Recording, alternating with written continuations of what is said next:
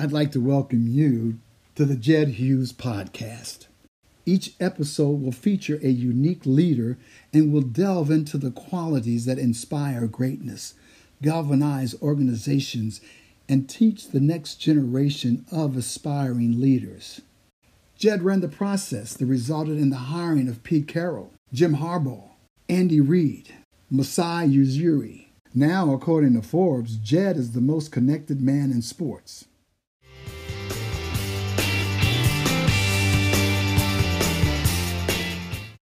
In this episode, with the baseball playoffs beginning, entertainment, the media, the fan experience, and how these guests have dealt with the socialization of, of media and the entertainment of fans will be discussed. We'll begin by the Red Sox, President Sam Kennedy, followed by the CEO of the San Francisco Giants, Larry Baer, and Mark Shapiro, the CEO of the Toronto Blue Jays, who are on the cusp of the playoffs this year, tying the Yankees and the Red Sox with the same one loss record.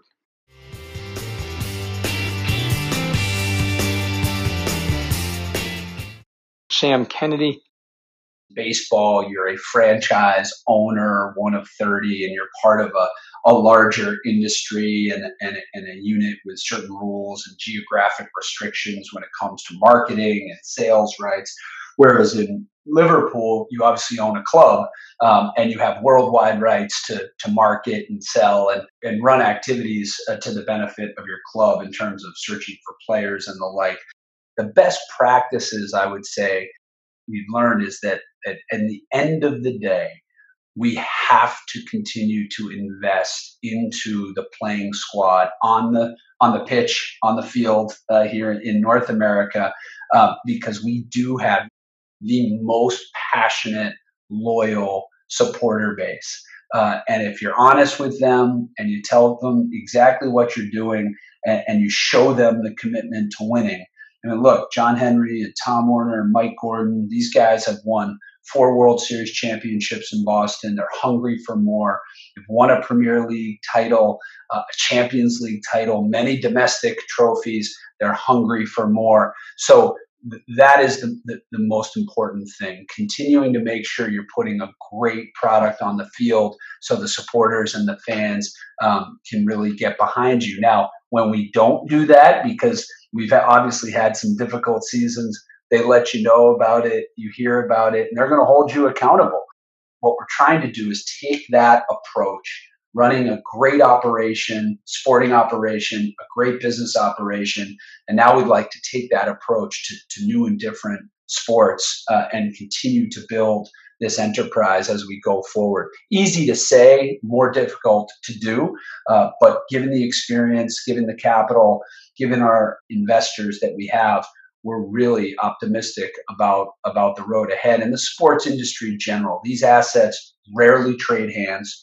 There's a tremendous uh, inherent intrinsic value uh, with the types of recurring revenues and the scarcity, frankly, make these assets very, very valuable. And we're excited to see uh, if, if we're going to be able to grow Fenway Sports Group and uh, find championships in, in new and different leagues. Larry Baer. Well, you know, the sports industry is really, I think, a microcosm of, or really a big part of the overall media and entertainment landscape. I think we all realize that. We've all known that for a while. So uh, after Harvard Business School, and I worked for the Giants briefly between college and and and graduate school, I found that you know it would be really valuable to. I, I had a passion for impacting people with experiences, and and you can do that through entertainment, you can do that through media, you can do that through sports. Somebody once said to me, it really takes two things to be successful to optimize in sports and professional sports. One is the product, and two is the image and the feeling you have about the team, your team.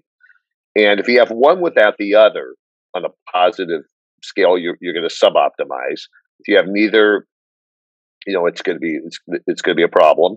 And if you have both, that's that's where you want to be. So, uh, as much as uh, you know, I grew up going to Candlestick Park, and personally, uh, because I was passionate about baseball, I didn't have a problem going to Candlestick Park. But I was in that sort of hardcore fan uh, zone uh, that most people in the world are not in, uh-huh. and do not walk down the street, you know, memorizing batting averages and run averages. So, you know, how did we create an experience for people that is um, you know that that cuts across the the the entire spectrum of uh, fan avidity, if you will, meaning the the casual fan on a date night, the uh, folks that are coming from the office that want to enjoy a collective experience, families can enjoy whether whether you're completely tied to the the game or not.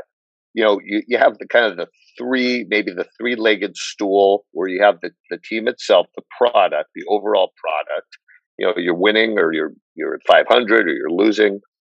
You have the um, the fact you may have stars that you can promote that people really feel engaged with. And then you have the ballpark environment ballpark experience. You can only truly control the latter right um, you can do a lot of things to make number one and two stars uh, you know appealing have appealing stars and you can do a lot to try to create you know winning teams but you know you never know. You're only a torn achilles or a, a rotator cuff away from those first two maybe not working but the third you can control. So we, one one things we did when we opened the ballpark that we really had felt we had to have a laser focus on was customer service and that anybody that touched the fan at the ballpark was going to be trained specially and have a have an approach that would be like, you know, some of the best in breed um, at that time, and still, you know, the Disney approach, uh, you know, Nordstrom, uh, Ritz Carlton, the brands that know that treat customers special ways. So that that was a big part of it. And you know, and the fact we were able to hold 31,000 full season ticket holders for you know, about 15 the first 15 years of the ballpark uh, people buying all 81 games, 31,000 out of the 40,000, I think was, you know, a focus on absolutely those folks were gold plated and we, we did everything possible to, uh, for them. And, um, and, and we're in a bit of a different world now so that the season ticket world is more challenging because, you know, you can buy the quote unquote beachfront property seats a lot easier uh, than having season tickets or in other ways besides being a season ticket holder. So now it almost has to feel like more of a membership club um, to be a season ticket holder. But it, but you know, you ask Jed. I mean, it's really uh, you know customer service. Uh, even as the industry changes and the demographics change and and the platforms change, customer service is customer service, and that's true not just for fans at the ballpark, but it's also um, reaching fans through their devices and at home and and uh, and on the go. And Mark Shapiro, you know we're we're tasked with such a, a big challenge because like i said baseball uh, has two dynamics that make it a challenge to change. One is the relationship with the players association and the union and one is kind of a understanding that it's a traditional game and so steeped in tradition that it's so resistant to any change that flies in the face uh, with the struggles of the changing entertainment, media, sports landscape. That attention spans in general are just so different, you know, than they were, um, you know, 5, 10, 15, 20 years ago. Um, people don't have to sit in one seat for three hours and watch a game. They can consume the game they want to watch in 20 different places and in a way that, uh, you know, is actually, you know, looks pretty good. Like you and I can remember what standard definition TV looked like. Pretty good incentive not to watch on standard definition TV and to go watch in the stadium. There's not as much incentive anymore when you know high def on your phone is actually pretty darn good. So uh, we need to create compelling environments. We need to create a game that has a little more pace of action to it. Um, so the competition committee, I think, is about walking that balance of where do we find the high leverage opportunities to to change and how can we help the game navigate that change in a way that people understand the benefit. Some of that's just testing along the way, finding ways to test ideas, and then recommending the highest leverage opportunities. But but it has been a challenge yet, not easy.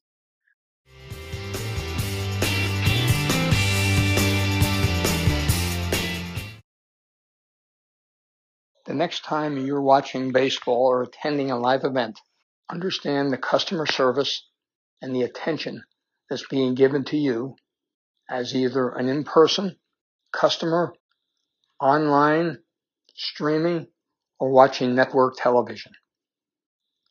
Enjoy the playoffs.